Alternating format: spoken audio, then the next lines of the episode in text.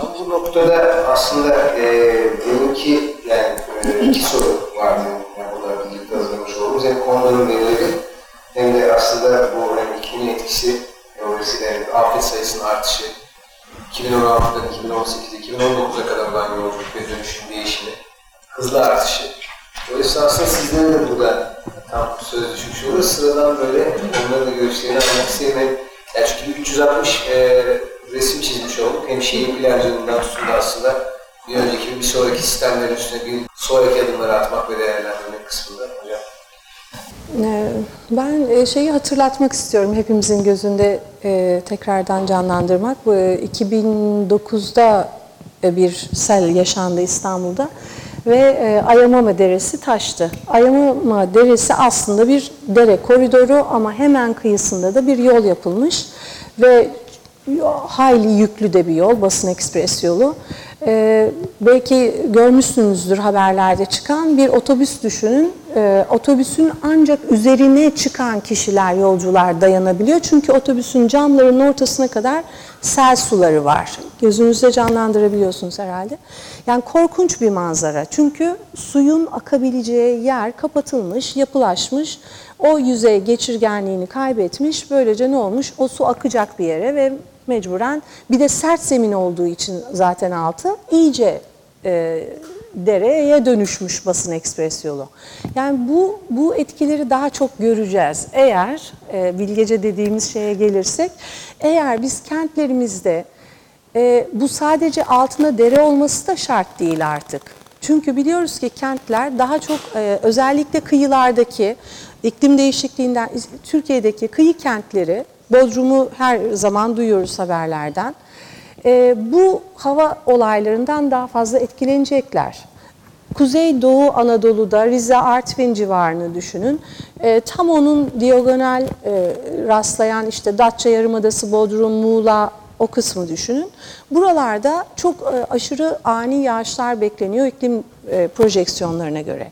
Şimdi buradaki kentlerde eğer e, topografyaya bakılarak nerelerde bu su ani bir yağış olursa bu su birikecek bunu belirlemezsek ki bunları artık akıllı sistemlerle şimdi bu akıllıyı kullanabiliriz rahatlıkla e, GIS'le çok işte akıllı sistemlerle büyük verilerle bunları belirleyip biz biz kestirebiliriz ki nerelerde bu su toplanacak. E o zaman akıllıca yaparsak eğer o alanları nasıl suyu kanalize edebilecek sistemlerle bu altyapıyı geliştirebiliriz dememiz gerekir. Bu suyla mücadele için. Yani aşırı yağışla mücadele için. Sıcaklıkla da mücadele etmemiz gerekiyor kentlerde. Çünkü biliyoruz ki yapılaşmış alanlar sıcaklığı normalde zaten iklim değişikliğiyle 2 derecelik ortalama bir artış bekleniyor. Aman canım 2 derece nedir ki bir şey değil demeyin. Bu sadece ortalaması yani bu ekstremler çok daha fazlası da olabilir. E, o zaman sıcaklık da artıyor. Kentler de zaten sıcaklığı daha artırıcı etkiye sahip. Klimalarla içeriği soğutuyoruz, dışarıyı ısıtıyoruz. Arabalara biniyoruz, onların motorlarından ısıtıyoruz falan falan bir sürü etki var. O zaman kenti nasıl soğutacağımızı da düşünmemiz gerekiyor. Yani mekansal planlama kenti soğutma etkisini nasıl üstlenebilir? Buna dair de bir şeyler yapmamız gerekiyor. Bu da açık alan ve kapalı alan oranını, özellikle bu açık alan ve kapalı alan oranlarını biz eğer ekolojik yapıyla örtüşür hale getirebilirsek, neresi dereydi, neresi kıyıydı, neresi e, işte ne bileyim hani e, toprak açısından geçirgen bir topraktı o alanlar açık alan olursa eğer o zaman yine e, bu hem soğutmayı hem suyu drene etmeyi başarabilirsek e, mekansal yapıda o zaman sorunu bir ölçüde yine kontrol edebiliriz diyebiliriz. Yani aslında yine plancılığıyla, yerel yönetimle, yani devlet nezdinde de 360 bir bakış açısından bahsediyorsunuz değil mi hocam? E, yani elbette. Yani hani ne bileyim hani bir yandan da tam meyve örneğinden galiba bu hani Şimdi üçüncü köprüye gitmek için mecbur yol kat etmek gerekiyor. Bir 110 kilometre yukarı doğru çıkmak. Sonra oradan tekrar bir şey tekrar aşağı doğru inmek gibi bir evet. durum var ister istemez değil mi? Hani orada hem karbonun salındığı hem Tabii, e, tabii. Hem yolu uzattık. Yolu uzattınız. Daha çok benzin kullanmamız gerekecek. Ve bu yakıt enerjiyi tüketmemiz. Meyve fiyatına, sebze fiyatına herhalde dolaylı etkileri olmuştur. Olmuştur herhalde. Yani afeti beklemeye gerek yok aslında bir tarafıyla galiba bu. Aslında bir şey bu konuda bir Afetin kendisini. Şimdi e, çok özür dilerim. Konuda... Çok özür dilerim. Ha, tabii, bir şey tabii, ekleyebilirim. lütfen. Sizi Tabii, tabii. böldüm ama çok e, onu atladım çünkü. E, hakikaten bu hal konusunu düşünürsek İstanbul yine o kadar şanslı bir şehir ki aslında gerçekten. Neden insanların bin yıllardır burayı seçtiği e, ortada. Çünkü bir taraftan da çok ciddi bir tarım alanı potansiyeli var İstanbul'un. Hiç değilse kendi kendine kriz anlarında yetebilecek gıdayı üretebilir fazlasıyla bu kent. Ama bunu hakikaten maliyeti, bütün o maliyetleri ekleyip sadece bu alanda ürettirmeyi sağlayabilirsek ki bununla ilgili de şeyler olduğunu, projeler olduğunu bir, e, duyuyorum kentsel tarım kapsamında. Ee, İstanbul bunu da yapabilir potansiyele sahip diyeyim. Onun da altını çizmiş olayım. Afetler, ya Konuda, Konda'nın araştırmasında işte bu e, aslında sizin tam söylediğiniz veriler hani 10 kişiden 7'si, 8'i neredeyse zaten e, afetlerden e, yani iklim değişikliğinden kaynaklı afetlerin olduğunu kabul etmiş durumda. E, fakat bununla ilgili hala çok bir şey yapmıyor. Tam da o hani köprü hikayesini oraya doğru e, bağlamak aslında dert. Ve hani 840 e, afet olmuş bu, Evet. bu yıl içinde. Evet. E, ve çok cid- ciddi oranda bir artış olmuş. Tam bütün bu konuların toplumu kısmında siz ne düşünüyorsunuz?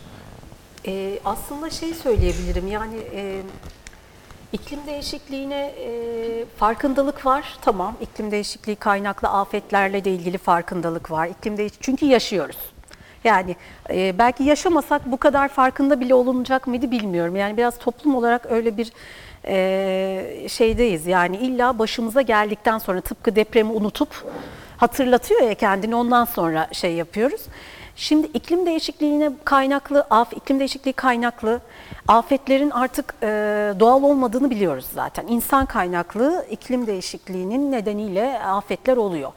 Ama e, bilmek yetmiyor. Ne yapacağımızı bilmekte sıkıntımız var. Yani iklim değişikliğiyle mücadelede, iklim değişikliğine e, neden olan sera gazı emisyonlarının azaltılmasında, işte düşük karbonlu ekonomiye geçiş artık hepimizin e, terminolojisine girdi. Ama o yönde giderken ya da iklim değişikliğinin şu an hali hazırdaki e, kaçınılmaz etkilerine e, hiçbir şey yapmaz. Yani her şeyi yapsak bile neticede şu an bir yaşadığımız iklim değişikliği var. Bunu geri alamıyoruz.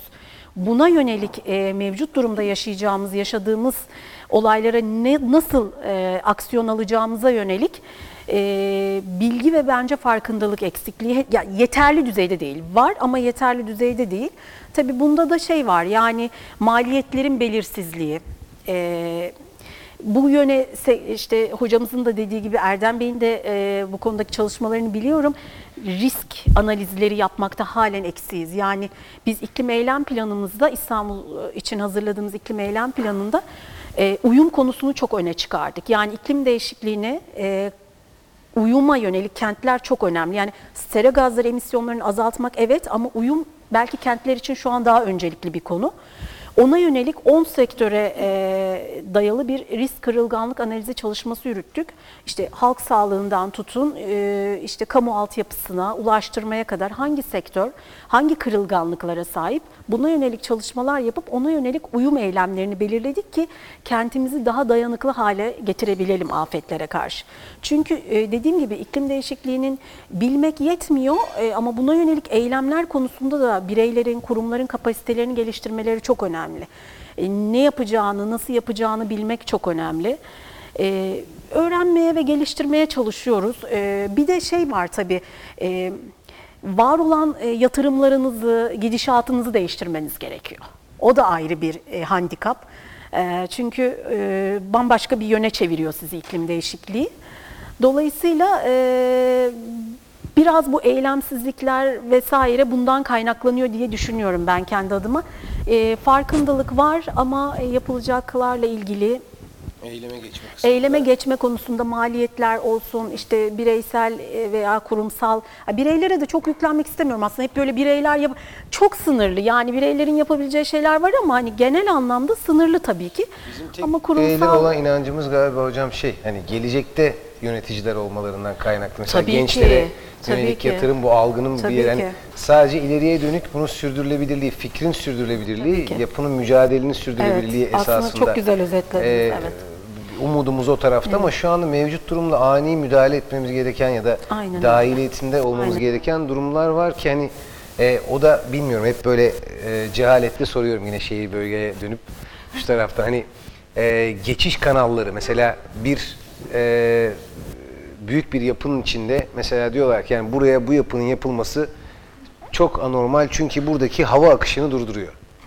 Hani ne bileyim işte buraya e, bu- kadar net bir betonlaşma olmamalı çünkü şuradaki e, ısı dönüşünü etkiliyor.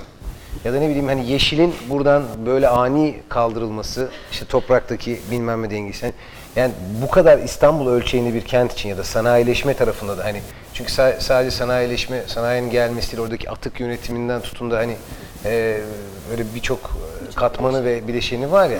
e, burada nasıl bir etki söz konusu oluyor ve gerçekten bu kadar yani mesela 100 bin metrekarede böyle bir etkilenme olabiliyor mu? 20 200 bin metrekare bir şey efekt ediyor mu? Ya da o ne bileyim gökdelenler bölgesi Maslak'taki bir şey değiştiriyor mu hayatımızda? Değiştiriyor değil mi? Kesin değiştiriyor yani mu- muhakkak ki değiştiriyor.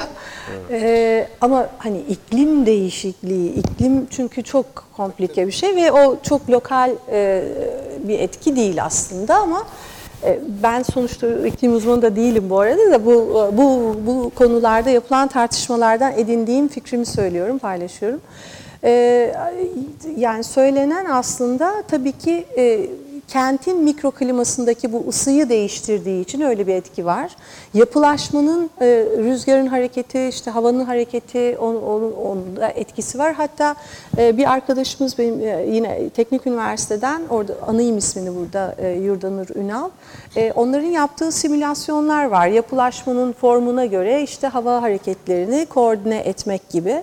Yani doluluk boşluk oranlarıyla işte e, o e, yapılanmada nasıl daha olumlu mikroklimatik koşullar sağlanabilir. Bunlar yapılabiliyor şu anki teknolojik koşullarla. Siz bir şey diyecektiniz galiba konuyla ilgili. Ya ben pardon. sürekli diyecek bir şey bulurum ama yani şeyi söyleyecektim ben. Yani e, Azime Hoca'nın mekansal planlamada veya Seda Hanım'ın e, yatırım planlamada esas e, ortak payda karar verme süreci. E, ister istemez kurumlar olsa da arkasında aslında bireyler karar veriyor. Yani bir bakan karar verir ya da bir para sahibi, bir sermaye sahibi biri karar verir ama bir karar verir. Bizim yaptığımız araştırmalar bir yandan bu gerçek olaylara bakarken diğer yandan da bu karar verme mekanizmalarına bakıyor. Yani kararı ne etkiliyor? Şimdi kararı etkileyen unsurlar daha ziyade sizin neye değer verdiğinizle alakalı. Ne görmek istiyorsunuz? Şu an e, geç çok geçtiğimiz haftalarda e, Türkiye'nin e, son 5 yıllık kalkınma planı yayınlandı. 11. 5 yıllık kalkınma planı.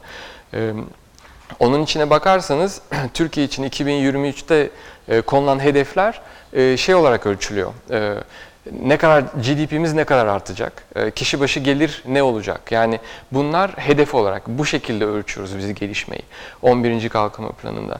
Şimdi onu örnek alıp biz kişisel olarak kendinize hepimiz bir 5 yıllık ya da 2 yıllık plan yapıyoruzdur ya da bir hayat için kendimize hedef koyuyoruzdur. Bu hedefi nasıl koyuyoruz? Para üzerinden mi koyuyoruz? Yaşamak istediğimiz daire üzerinden mi koyuyoruz? Almak istediğimiz araba üzerinden mi koyuyoruz? Bunları düşünmemiz lazım. Yani bizim neye değer verdiğimiz, çocuğumuzun bilmem yabancı dil e, okutan bir okula mı göndermek istiyoruz? Yani bunlar bizim değerlerimizi temsil ediyor. Ve bu değerler belki e, nicelik olarak kolay ölçülür. Ama e, nitelik olarak etkilerini tam anlamıyoruz. Yani o araba almanın doğaya etkisi nedir? O evde yaşamanın doğaya etkisi nedir? Yani o ihtiyaç kredisi meselesine dönüyorum. O bizim e, İstanbul'da ya da bir Türkiye vatandaşı olarak elimizdeki doğa ve elimizdeki 80 milyon nüfus için e, hakkımız kelimesini kullanmak istemiyorum da e, ya bize düşer mi yani hani yapabilir miyiz bunu sürdürülebilir bir şekilde? Sürdürülebilir kalkınma amaçlarına bakarsanız bir önceki hedeflerden esas farkı bu. Bir önceki hedefler sonuç odaklıydı. Şu kadar insanı açlıktan kurtaracağız, bu kadar insanı hastalıktan kurtaracağız. Yani sayıyla ölçebileceğimiz bir şeydi. Sürdürülebilir kalkınma amaçları 2015'te karar verilen etki odaklı. biz insanların hayatlarına e, onların istediği yönde nasıl etki edebiliriz? Etki odaklı yaklaşınca planlamaya çok farklı yerlere gidiyorsunuz. Yani illa İstanbul'un 35 tane gökdeleni olması gerekiyor mu? 200 tane AVM'si olması gerekiyor mu? AVM olması bir modernite mi? Yani niye AVM'ye gidiyoruz? Yani hani niye onu tercih ettiğimiz aslında bunu anlamamız gerek. AVM'yi niye yaptık? Bir tercihe tekabül ediyor ve bu tercih de bir değere yaslanıyor. Genelde modernite değeri. Ee, yani bu odadayız. Ee, klimayla soğutuluyor. Biz şu an doğal havalandırmada da olabilirdik. Yani doğal havalandırma, doğal ışıklandırma kullanan bir mekanda da olabilirdik. Bu bir tercih meselesi. Dolayısıyla bu tercihleri gözden geçiriyorsak hani sizin sorunuza bağlanıyor. Hani gelecek kuşak farklı tercihlerde bulunabilir. Farkında ise ve bu farklı tercihleri de farklı bir toplum ortaya çıkarabilir. Yani tüketiminden altyapı tasarımına veya işte ben o kadar araba almak istemiyorum diyebilir. Araba almak istemiyorsa Türkiye'nin otomotiv sektörü çok ciddi şekilde kendini revize etmek zorunda. Bugün dünyada elektrikli arabaya geçiş bir e, akademisyenin veya bir siyasetin yardımıyla olmalı, olmadı. Yani Amerika'da özellikle Kaliforniya eyaletindeki insanların elektrikli araba istiyoruz diye bir talepte bulunmasıyla oldu. Ve çok ciddi bir tüketim pazarı olduğu için araba yapıcıları e, ona göre yön değiştirmek zorunda oldu. Yani dolayısıyla dediğiniz şey toplumlar değişiyor. Özellikle zamanla kuşaklar arasında farklar var. E, ve biz e, mesela bugün 60 yaşındaki bir insanla konuştuğunuzda iklimle ilişkisi veya doğayla ilişkisiyle kent içinde doğmuş ve kent içinde büyümüş bir insanla doğa ilişkisi çok başka. Onlara özgün mesajlar iletmemiz ve geliştirmemiz gerekiyor. Seda Hanım'ın bahsettiği farkındalığı yaratmak için. Yani şey var böyle hani e, bu geçtiğimiz iki haftada böyle depremler oldu ya herkes televizyona çıktı işte deprem şöyle böyle İstanbul şu şekilde etkilenecek. Ya bir tek bir İstanbul yok. Yani İstanbul doğudan batıya 180 kilometre, güneyden kuzeye 70 kilometre. Yani bir deprem olduğunda her ilçe farklı şekilde etkilenecek ve farklı çözümler gerekiyor. Tek bir İstanbul yok. İklimde de tek bir İstanbul yok. Yani Maslak ayrı, Beylikdüzü ayrı. Beylikdüzü öyle bir e, nüfus, bina yoğunluğu var ki pardon, kent ısısı denilen bir olgu var. Yani rahat normal ısının 3-4 derece üstüne çıkıyorsunuz. Belgrad Ormanı'na gidin, hop ısı düşüyor çünkü ormandasınız. E, dolayısıyla özgün çözümler üretmemiz gerekiyor mekansal olarak. Kuşaksal olarak, değerler baz alınarak farklı çözümler üretmemiz gerekiyor. Ve ondan sonra insanlara tercih hakkını bırakmamız gerekiyor. Yani bunun farkındalığıyla sen tercihini yap. Bisiklet mi alacaksın, araba mı alacaksın? Bu arada dünyada bisiklet satışı araba satışının 4 misli olarak üstünde gidiyor şu an.